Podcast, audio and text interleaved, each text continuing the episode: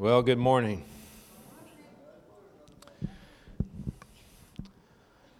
How does a bastard, orphan, son of a whore, and a Scotsman dropped in the middle of a forgotten spot in the Caribbean by Providence, impoverished in squalor, grow up to be a hero and a scholar?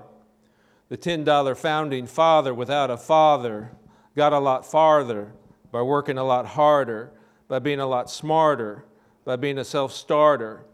By 14, they placed him in charge of a trading charter. And every day, while slaves were being slaughtered and carted away across the waves, he struggled and kept his guard up. Inside, he was longing for something to be a part of. The brother was ready to beg, steal, borrow, or barter. Then a hurricane came and devastation reigned. Our man saw the future, his future drip, dripping down the drain, put a pencil to his temple, connected it to his brain, and he wrote his first refrain, a testament to his pain. Well, the word got around, they said, This kid is insane, man. Took up a collection just to send him to the mainland. Get your education, don't forget from whence you came, and the world's gonna know your name. What's your name, man? Alexander Hamilton. My name is Alexander Hamilton. And there's a million things I haven't done. But just you wait, just you wait. When he was 10, his father split, full of it, debt ridden. Two years later, see Alex and his mother bedridden, half dead, sitting in their own sick, the scent thick. And Alex got better, but his mother went quick moved in with a cousin, and his cousin committed suicide, left him with another, but ruined pride. Something new inside, a voice saying, Alex, you got to fend for yourself. And he started retreating and reading every treatise on the shelf. There would have been nothing left to do for someone less astute. He would have been dead or destitute without a cent of restitution. Started working, clerking for his late mother's landlord, trading sugar cane and rum and all the things he can't afford, scamming for every book that he can get his hands on, planning for the future, see him now as he stands on the, bow, the bow of a ship headed for a new land. In New York, you can be a new man. In New York, you can be a new man. In New York, you can be a new man. In New York, you can be a new man. New York, New York, just you wait. Alexander Hamilton, we are waiting in the wings for you. You could never back down. You never learned to take your time. Oh, Alexander Hamilton, when America sings for you, will they know what you overcame? Will they know you rewrote the game? The world will never be the same. The ship is in the harbor now. See if you can spot him. Just you wait. Another immigrant coming up from the bottom. Just you wait. His enemies destroyed his rep. America forgot him. We fought with him. Me, I died for him. Me, I trusted him. Me, I loved him. And me, I'm the fool who shot him. There's a million things I haven't done, but just you wait. What's your name, man? Alexander Hamilton. 2008, Lin Manuel Miranda, LMM, from here on out, bought a copy of Alexander Hamilton's from written by Ron Chernow. And he took it on vacation with him. And he began to read the first few chapters, and this crazy idea of wrapping this music into a musical, a hip hop musical, was planted in his brain. In May of next year, LMM began his, to pen his first um, number of what really would morph into uh, a phenomena that's affected culture. It, it was nominated for 16 Tony Awards. It won 11 of them, including Best Musical, and was also the recipient of a 2016 Grammy Award for Best Musical Theater Album. And in 2016, the Pulitzer Prize for Drama. Hamilton continues to grow beyond its genre and is still impacting our culture. It's got such a broad appeal to all different kinds of races. It's forever changed the landscape of theater. A friend of mine saw Hamilton twice, once in New York City on Broadway and then once in Chicago. And he insisted that I see it with him the following year. And he said, You've got one year, Dave, to read the book, 700 pages, memorize the songs, the lyrics, and visit the website every day. I did pretty good with the book. I got that done, but I couldn't memorize. Rapping has so many words. But I did visit the website and I got ready, and my daughter and I scrapped together a couple hundred dollars because those tickets were not inexpensive, they were pricey. We got together a few hundred dollars, got the tickets, and got up there and thoroughly enjoyed the experience of Hamilton. I'm suggesting you today that Hamilton, the story, the man himself, Alexander Hamilton, his experiences, the play, the music, LMM himself, the movement, they all demonstrate a very common but mysterious thing called growth. Hamilton himself had an insatiable desire for growing. Spiritually, we see him young as a 17 year old, just growing spiritually. He had a hunger for spiritual things and understanding the Word of God. A pastor took him up under his wing and, and he learned to grow spiritually, but he also had an intellectual desire to grow, to read everything he could get his hands on. He was always thinking about growth and what he could do. Even physically, he was a short man and he was, he was a frail man, but he, he, he, he learned about how to do things physically to, so that he could grow stronger. He's just had this insatiable, almost a black hole for growth. He just wanted to grow. There was almost no end to his writing. LMM said that when he was first inspired to do the project that he had read Hamilton's poem that he had written right after a hurricane had decimated St. Croix, the island that he was born and raised.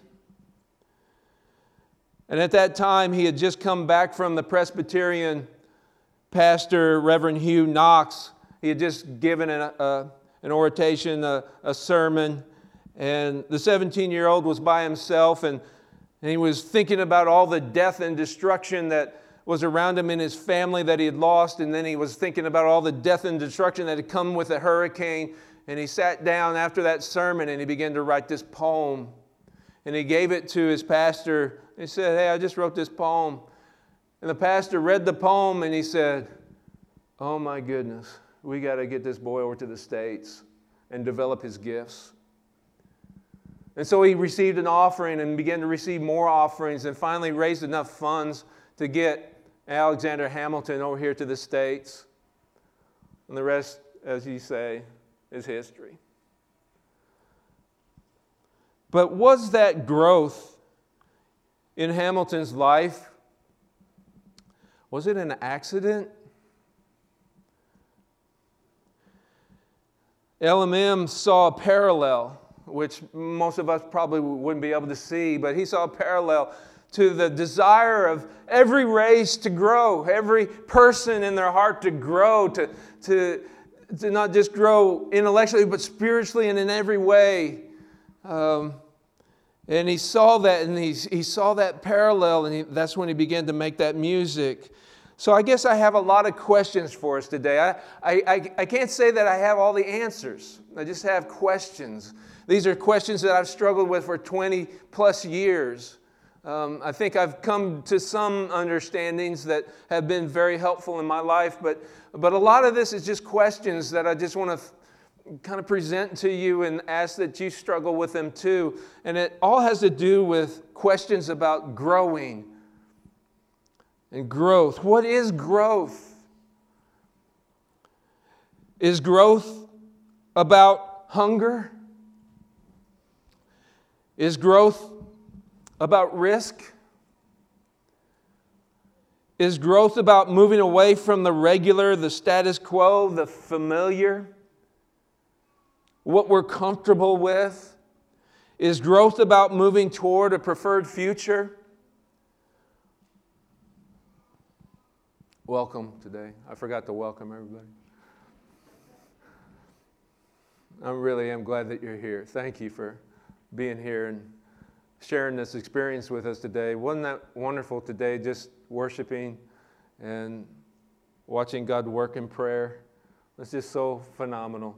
If you're here for the first time, thank you for having the courage to come. Really appreciate you, you being here. But today, I, I, I don't want to frustrate you more than I, I, I want to help you. but there's so many questions. Today's mostly about questions. I, I just want you to think, and, and one of the best ways that we can spur ourselves to think is to ask ourselves questions and, and try to deal with them. An eight year old boy went to his grandfather and he just really proudly said, Papa, I'm going to be a success in my life. Uh, and, and I want you to give me all the tips that you know, that you've learned through your life. So, so Grandpa said, Okay, let's go to the store. So they went to the store and they bought two, two trees, saplings.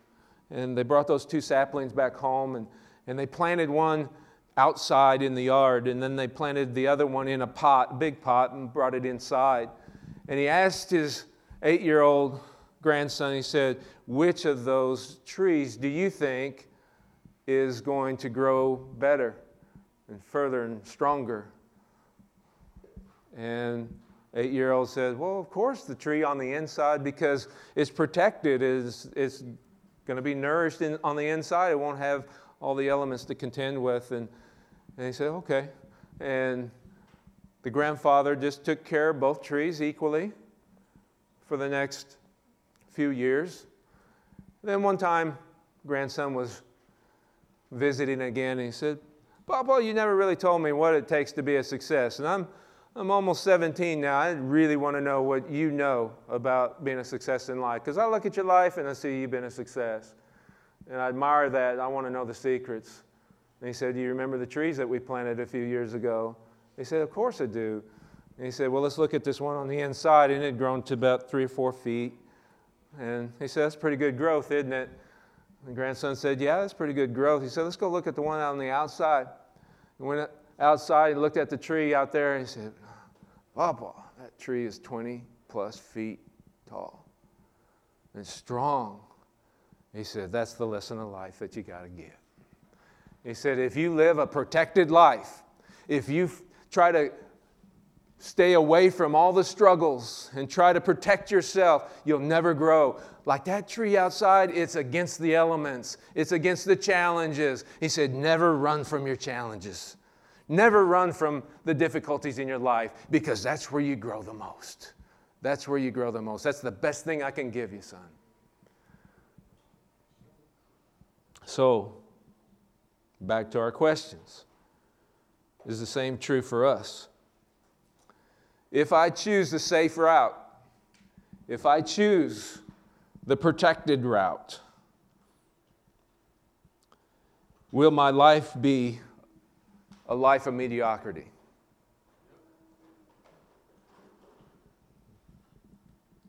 Is environment one of those things that I should never complain about? Because I'm in control of how I react or change my environment.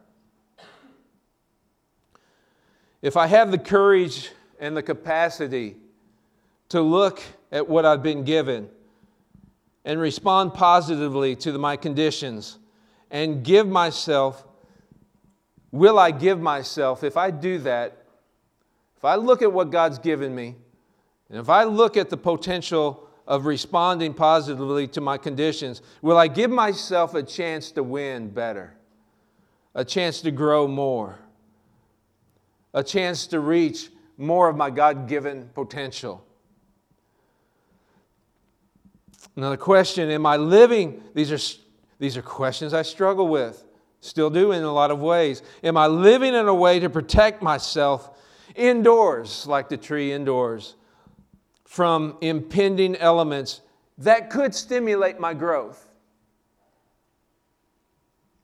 Or am I planting myself outside in a way that is right in the path of cruel opposition?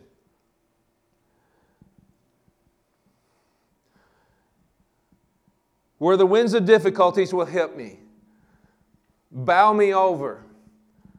And I know this a little bit. I don't know a lot like tree about trees like Jake knows about trees. Man, he knows a lot about trees.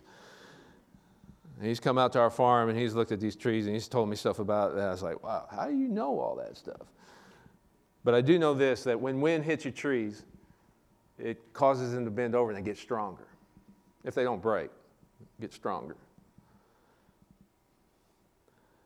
How many of us know that you really didn't grow until you took a stand against what's evil?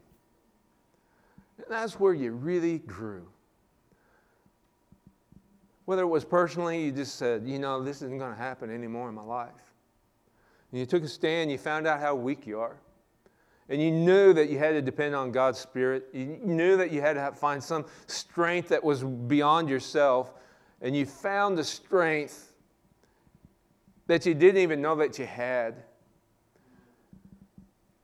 Right? Just because you planted yourself in the way of evil I said, No. Or if you started praying for someone because they're just getting buffeted by life and they're getting tore up by life, and you know that temptation is just about ready to swallow them up, and you just stood up and you just said, God, I'm going to pray for my friend. I'm just going to believe that you're going to touch them in a way that they can understand that it's your hand coming to help them and you stood in the gap for them and you prayed for them and you found out, you know, I, I don't know how to pray, God. And then you found out that the Holy Spirit helps you pray in your weaknesses. You found out that God hears your prayers when you pray for other people. And even though temptation, sickness, and disease and, and difficulty is attacking God comes to the rescue to help them. You didn't even know that was possible until you stood up and you started praying for them. We find our greatest strength when the attack is on. We find our greatest strength when we stand up against evil. It doesn't have to be that way. And God is waiting for some of us to stand up in greater ways. So today, can we just pause just for a minute and think a little more deeply on this concept of growing? Do we really understand what growing is and what it demands? Or has growth, this thing called growing, has it become so familiar that we miss key aspects about how growth can absolutely give us advantages in life if we'll continue to grow? Do we assume that we're growing when in fact we've long since stopped growing?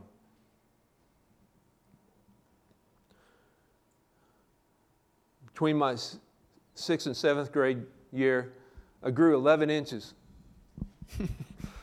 like a weed. But I didn't know I was growing. I just knew my shoes wouldn't fit anymore. And my pants were looking like this, you know. Just grew really fast. And I didn't know I was growing until one day I came home and I had pain in my hip and I blew my hips out. And I had to have surgery on both of them. I grew. The doctor said I was going to grow to over six feet. I continued to grow and I got to be about six four. But you, being an athlete, I didn't want to stop. I wanted to keep on going. Friends and I used to talk about, or my basketball buddies and I used to talk about how six six or six seven is about perfect height. We all wanted to be about six six or six seven. Well, I topped out at six four. I didn't know I'd stopped growing until some of my friends kept on going. That's the funny thing about growth. You don't know you're growing when you're growing. You don't know that you stopped when you didn't. So there's got to be a better, if we want to keep growing, we got to have a better system to make sure that we're providing the environment and the nutrients so that we grow. So, what would it look like if you on purpose decided to do everything that I try to encourage us to do for a year? What if you went through the growth track and you got exposed, you expose yourself to some principles that would help you grow? And you would see what we try to do as a church to try to help everybody grow. What would your life look like if you did that for it just takes four sessions, four, four hours, you know, just four hours.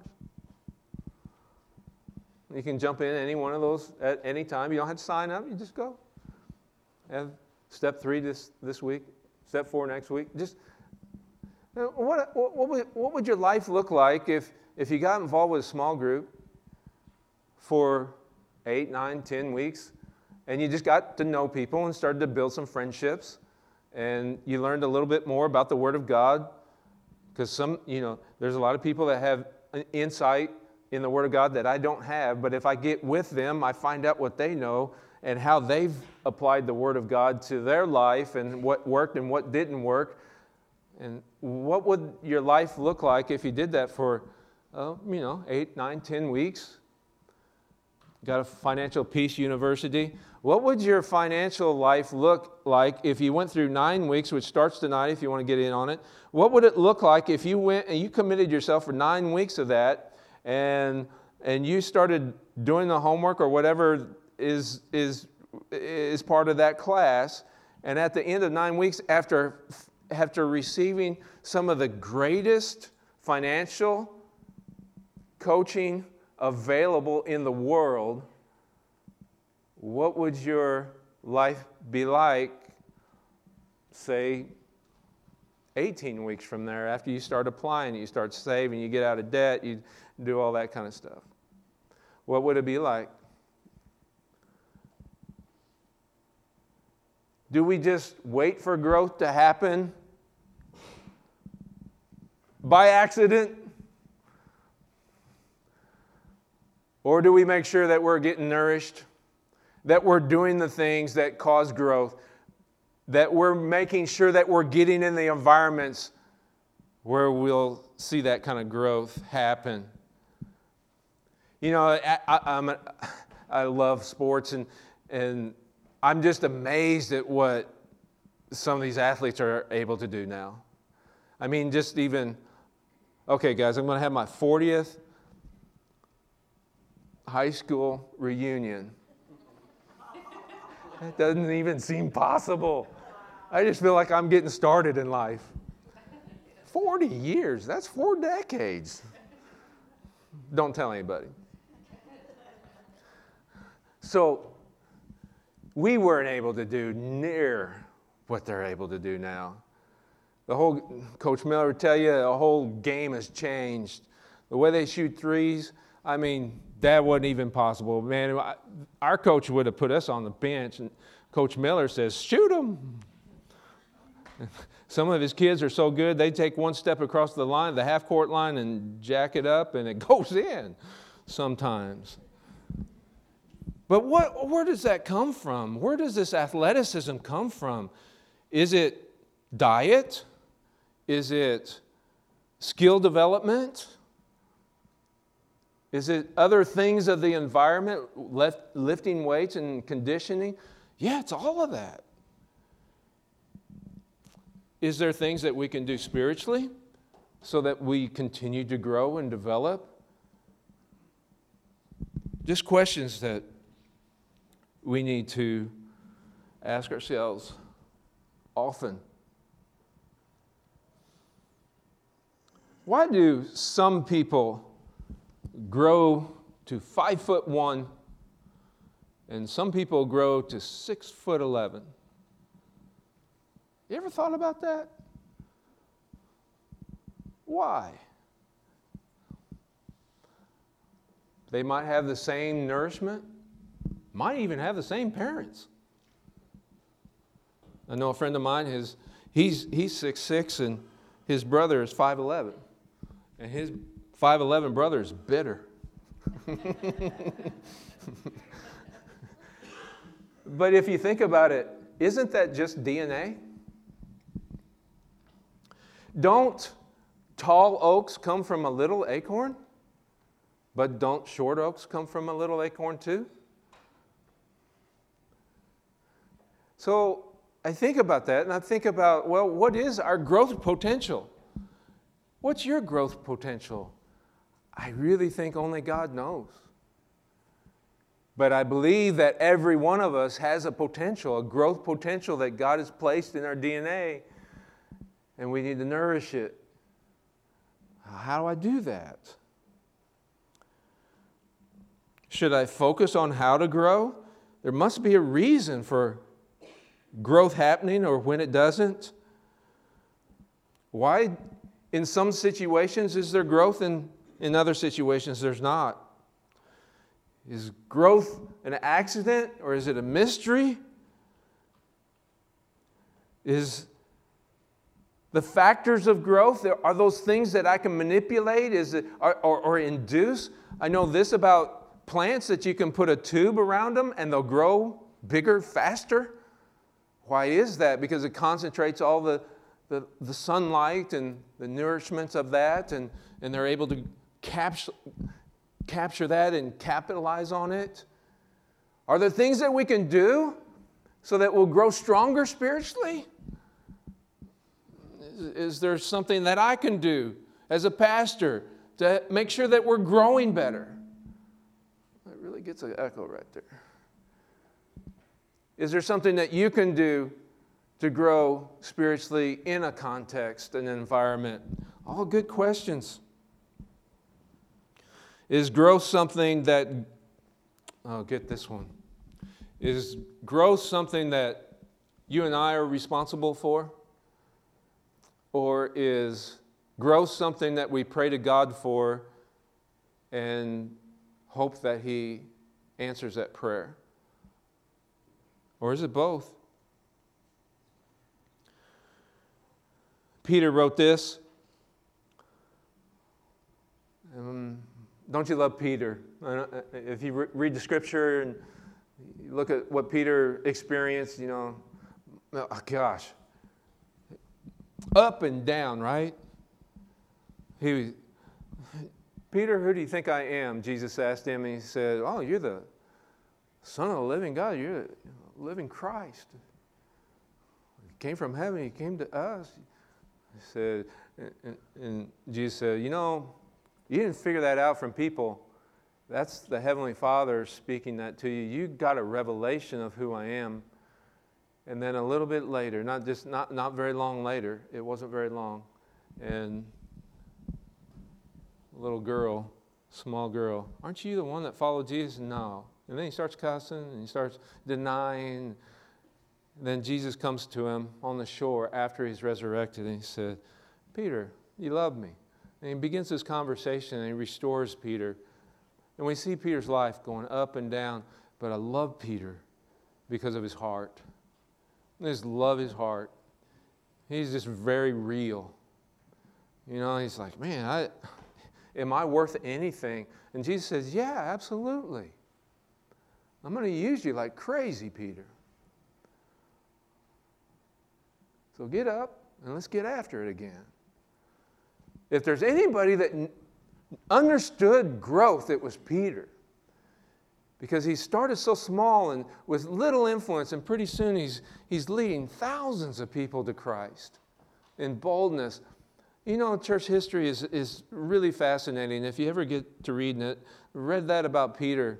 You know, it, it came to him and Paul being in Rome in prison, and Nero was in power, and there's great persecution. And we know this from church history that it was time for Peter to be executed, and they were going to crucify him. And he said, No, turn me upside down. I, I'm not worthy to be crucified the same way that my Lord was crucified. That's a man who had grown spiritually. That's a man who had come a long way. I want you to think about your life, man. Where are you? Are you growing? Look what God's done for you already. Aren't you glad you're not where you were before? Oh, man. So Peter says these words. He says, But grow in grace. Grow in grace and the knowledge of our Lord. So, Peter's, you, I, I probably didn't put enough inflection in my voice with that, the way I feel that Peter wrote that. He's probably writing this, and this is probably how it sounded, but grow in grace. but grow. He's urging us to grow in grace and in the knowledge of our Lord. Well, how do we grow in grace? Can I grow by myself? Certain amount, maybe. Can I grow in grace? Can I grow in knowledge by myself? Maybe a little bit. Do I need other people to grow? Absolutely. Jesus said this in Matthew chapter 6. Consider, Jesus had a lot to say about growth, and he said, Consider the lilies of the field, how they grow, toil not, neither do they spin. Consider the lilies of the field, how they grow, how they grow, how they grow. See, even if our DNA differs with our capacity for growth, no matter what's in that seed that God has made us in, there's still a capacity to growth, for growth. And Jesus went on to say, and this is important in Matthew chapter 13, it's all about kingdom parables. He's explaining the kingdom.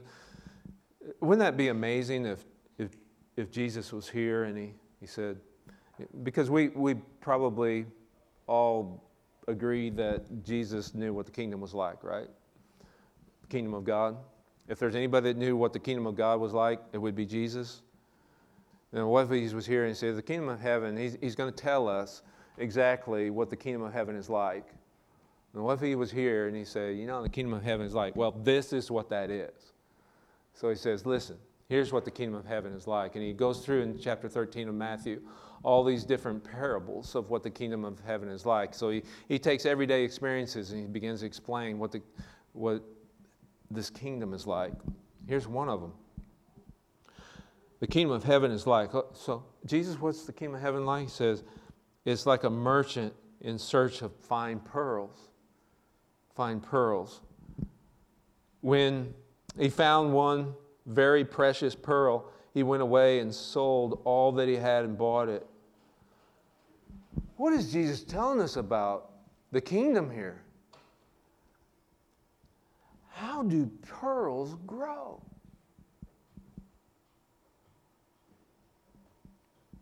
You ever thought about that? Anybody know how a pearl grows? It grows from an irritation. It grows from an impediment inside the oyster shell. And the oyster secretes this gooey stuff and then just rolls it around. What is Jesus telling me about the kingdom? The kingdom grows in me through difficulties through hardships, through difficult people. It grows in me through these things, and it grows out of me through these things. The hardest things in my life, God uses. I don't like that parable. I wish he would have said something else. because that parable's hard. But I look at what he says and I think, Jesus, you're telling me what the kingdom is like. My difficulties, my hardships, the people in my life that challenge me the most, I should be thankful for. Because that is exactly what God is going to use the most in my life. Amen. Thank you for the one amen. I appreciate that. There's a book and I'll just pass along to you. I'm kind of a book guy. I like books, and I like the book the best, but there's other books that I find a lot of help with, and it's by Malcolm Gladwell called Outliers. Came out a few years ago. It's a fantastic book, and he just did a study on uh, uh, what high, high uh, producing people, high achievers, some of the commonalities of them. And he, you know what he found out? He, you know, he thought he, he would find these people that achieved a lot, that they didn't have a lot of opposition, they didn't have a lot of situations that were hard, but he found just the opposite. He found that these people just spontaneously grew at the convergence of their hardships and difficulties. And they were able to see those difficulties in a new light. And they would be able to see that even in those difficulties, when they had all these kinds of weaknesses and hardships and difficulties, that they found ways to overcome. And they found that their weaknesses, they, w- they would actually look at their weaknesses and see that there's advantages in their weaknesses.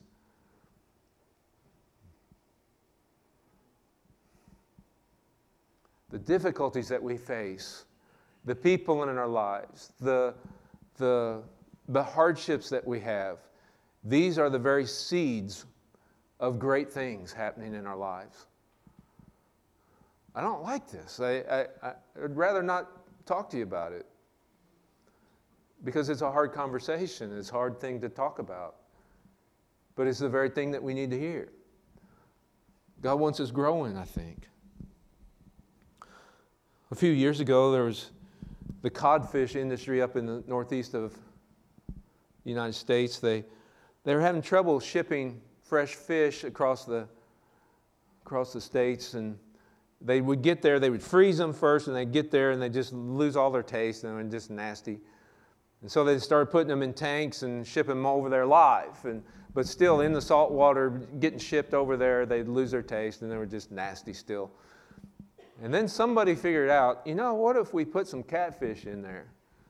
And catfish is a natural enemy of a codfish. And so they put the catfish in the live tanks and then they started shipping. And those codfish, I mean, those catfish would chase the codfish all around all during the shipment. And by the time that they got to their place, man, those codfish were healthy and strong and they tasted great. and I'm beginning to think, hey, I need some catfish in my life. Because sometimes you don't know that you quit growing. And you need somebody to hold your feet to the fire. So, catfish can be a good thing, hardship can be a good thing.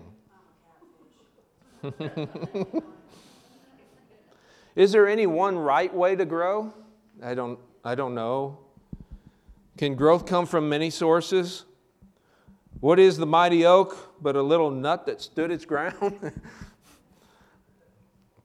is all good is all growth good growth? I don't think any of us would say that cancer is a, a good good thing. But it's growth. So we want healthy growth. What would it like? Just a question. This is one I've asked myself. What would it like would it, what would it be like to have wisdom to develop a personalized system of growth on purpose? On purpose. Instead of just waiting till I feel like growing spiritually. But what if I did it on purpose? What, what, what would it look like? What would my day look like? Can it be done on purpose? What would it require?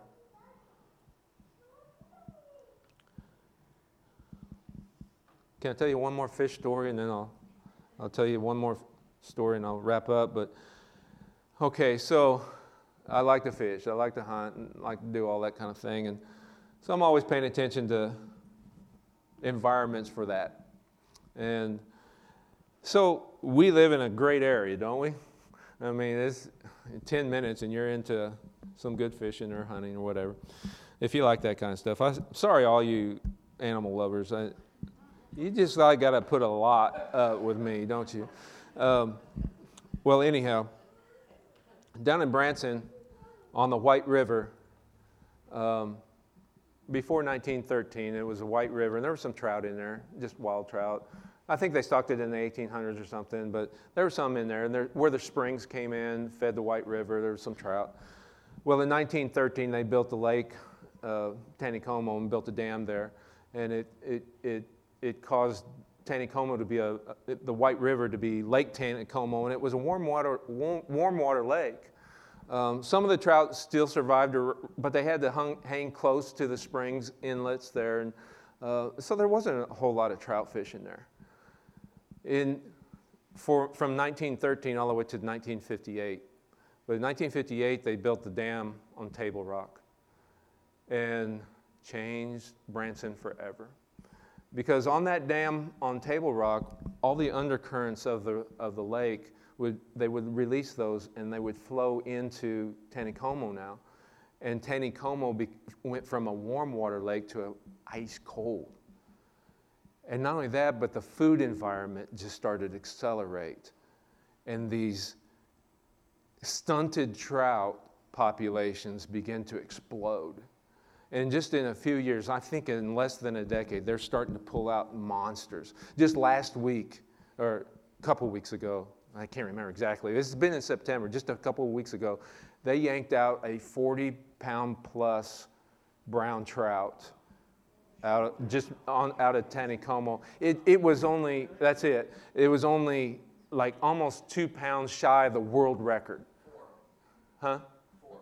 Four pounds? So, thank you.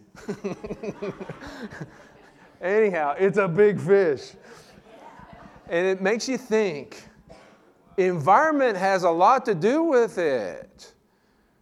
So, what we try to do here is cultivate an environment of growth.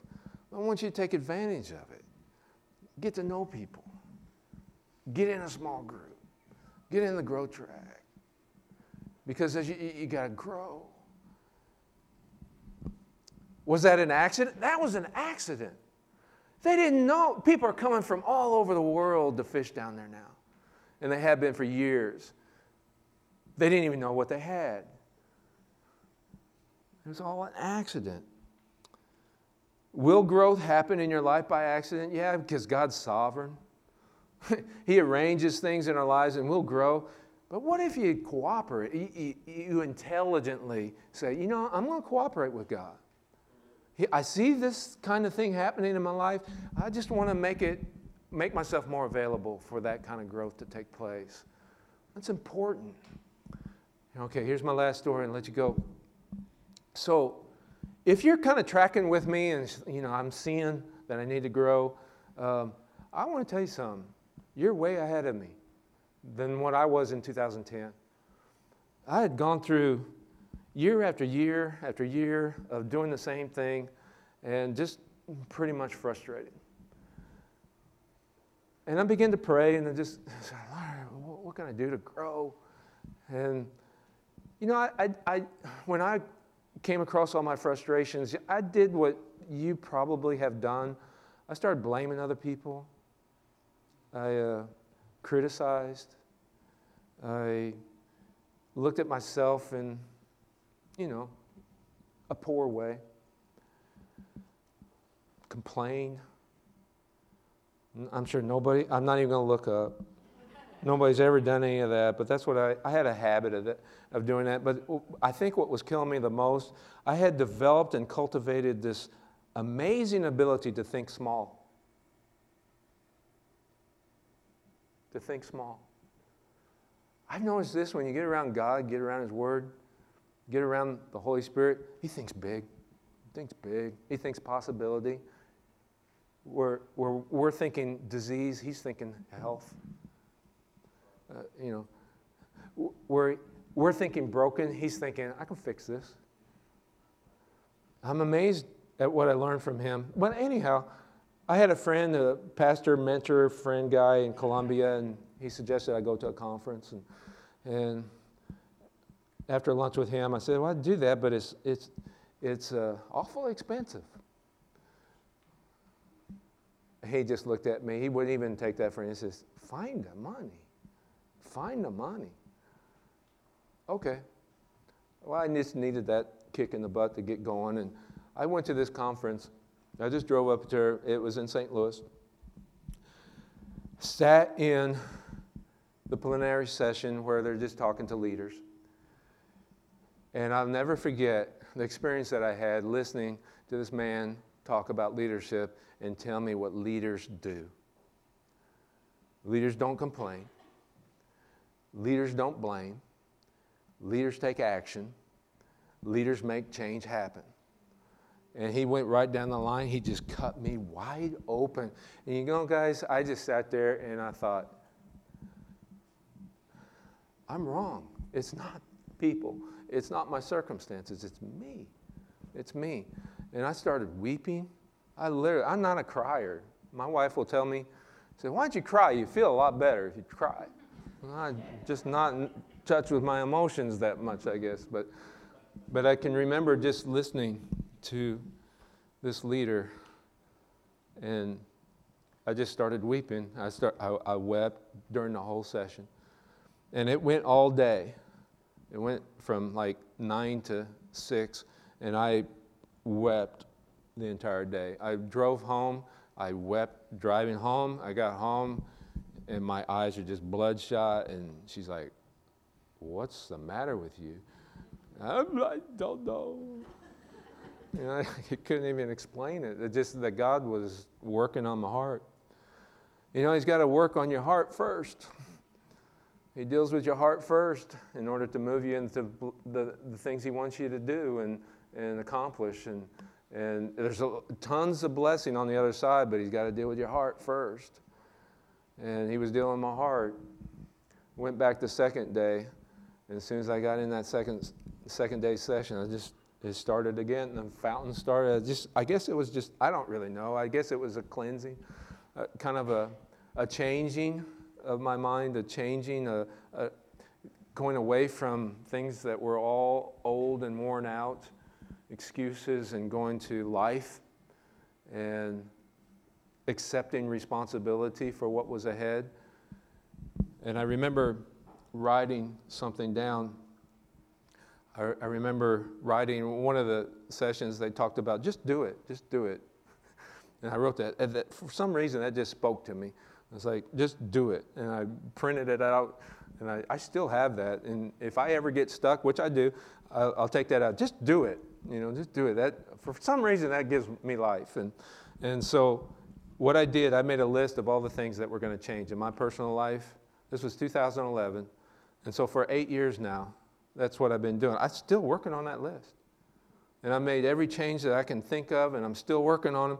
And you know what? It's, it's bringing change. It's, it brought change to the whole church. It's bringing change to my life, my family. Um, it's, it's, bring, it's been a connection to, to God's life. Well, what, I wanted to share that with you because that's not exactly why I want to share that. When I started making those changes, we started doing things at the other building a lot different than we had ever done. And you, some of you guys were here when I took that can of black paint and started painting the. I would just want to do something different. I didn't care what we were going to do. It's just going to be different. And I can remember it kind of cut us right down the middle, the young people and the old people. and I'm kind of right in the middle, and some of the older people say, What are you doing? And I said, I don't know, but we're going to do it different. And I just want your grandkids to want to come to church here. That's what I want. And so I'm going to change it, you know. And and then uh, the young people, they were in their young 20s. What, they, they asked me the same question What are you doing? So I tried to explain to them. I said, Well, I just I want to change things a little bit. And, and they got right with me. They got right with me. And they helped me. And ideas and more ideas and better ideas came from them. And so I'm just all ears listening to their ideas and and writing them down. And I got other people in here and got more ideas and better ideas. And I, I went to other people are doing things better than us. And, and I just had millions of questions and just asked and asked and asked. I was learning and growing. And we were, and the enthusiasm, the momentum started changing. You guys started coming, and it's been great. I've just been enjoying it more than ever. Just been excited. Well, when we were in that other building making these changes, there's a man that came, his stepdaughter started coming, and, and, and a lot of you know her. And, and uh, well, she told me one weekend, she says, Hey, my, my stepdad's going to come next weekend. I said, Awesome, awesome.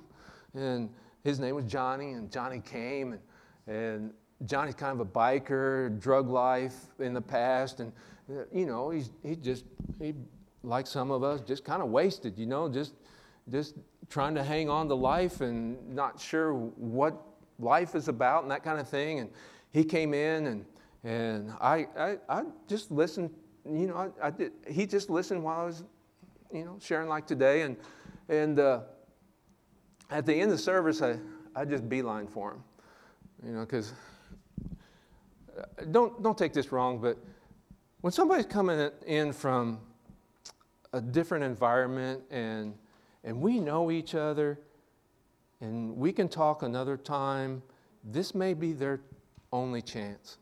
You, you know what I'm saying? And really, that's what all of us need to be doing is that when people are coming in, they're, they're searching for God. They're searching, they don't even know a lot of time. That's your cue to go and extend some friendship. And so I beeline for him after, afterwards at the door. And this was in the other building. And I just said, Johnny, man, thanks for coming.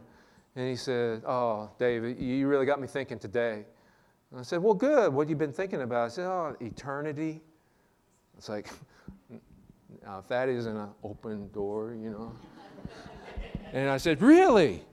Well, uh, is there anything I can do to help? Do you want to talk again? He said, No, but I'll, I'll be back next week.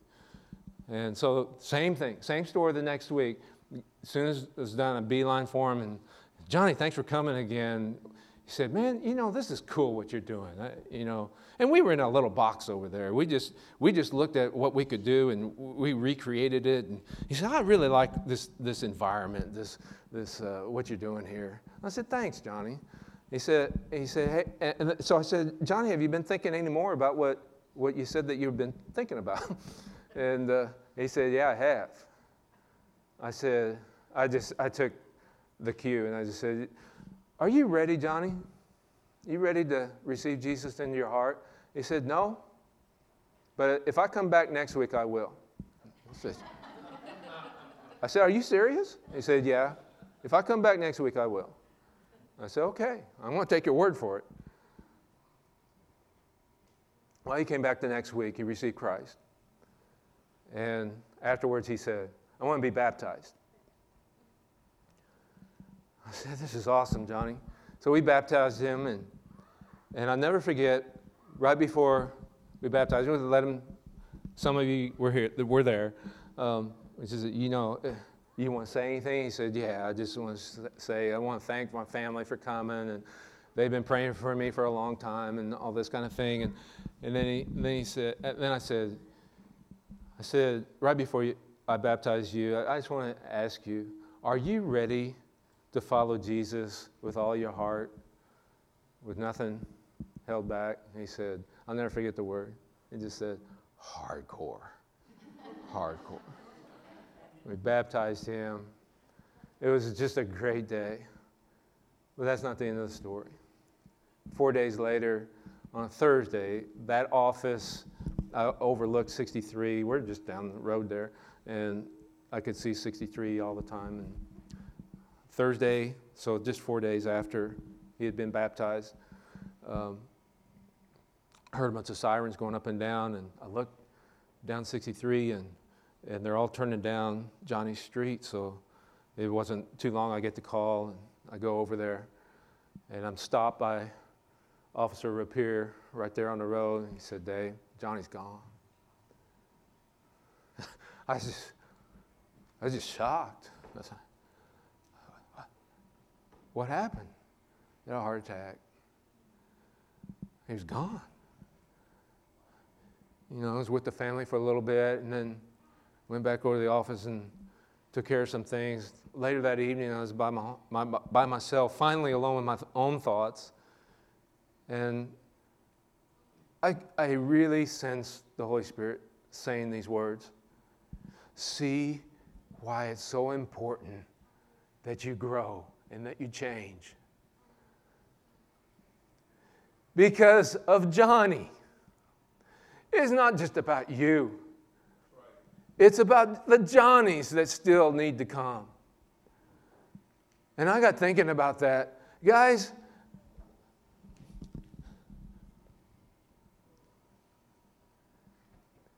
What's it worth to you? To change, to grow. See, I feel that this appeal is coming straight from heaven to us. What can I do so that a Johnny gets touched and come into the kingdom of heaven through you?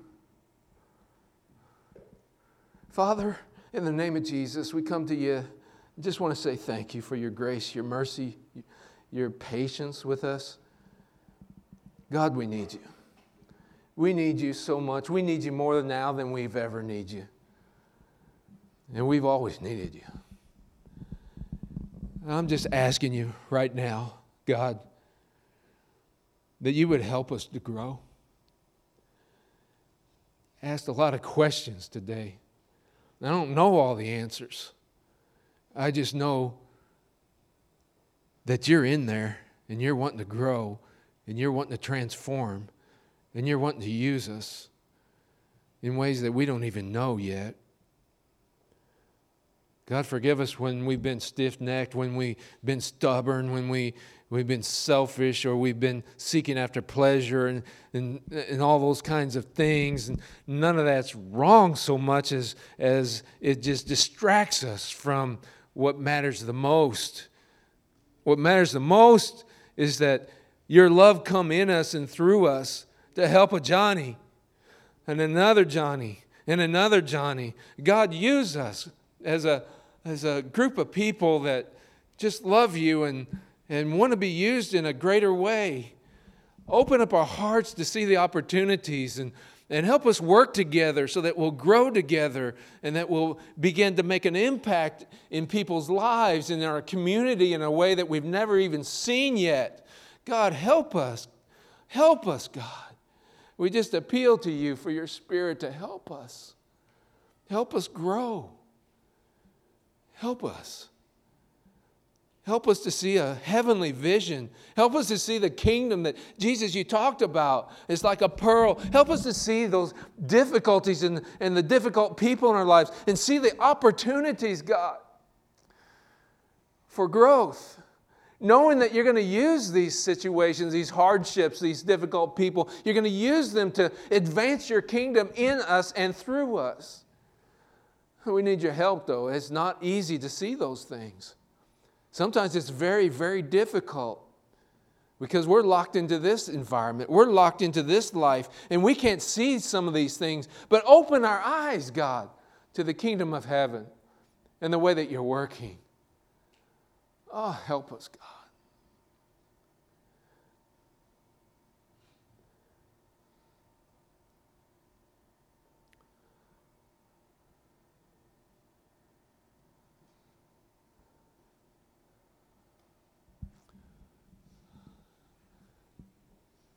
I believe God wants to use us. He wants our lives to count. The rest of this year is going to be better than ever. Let's go ahead and stand.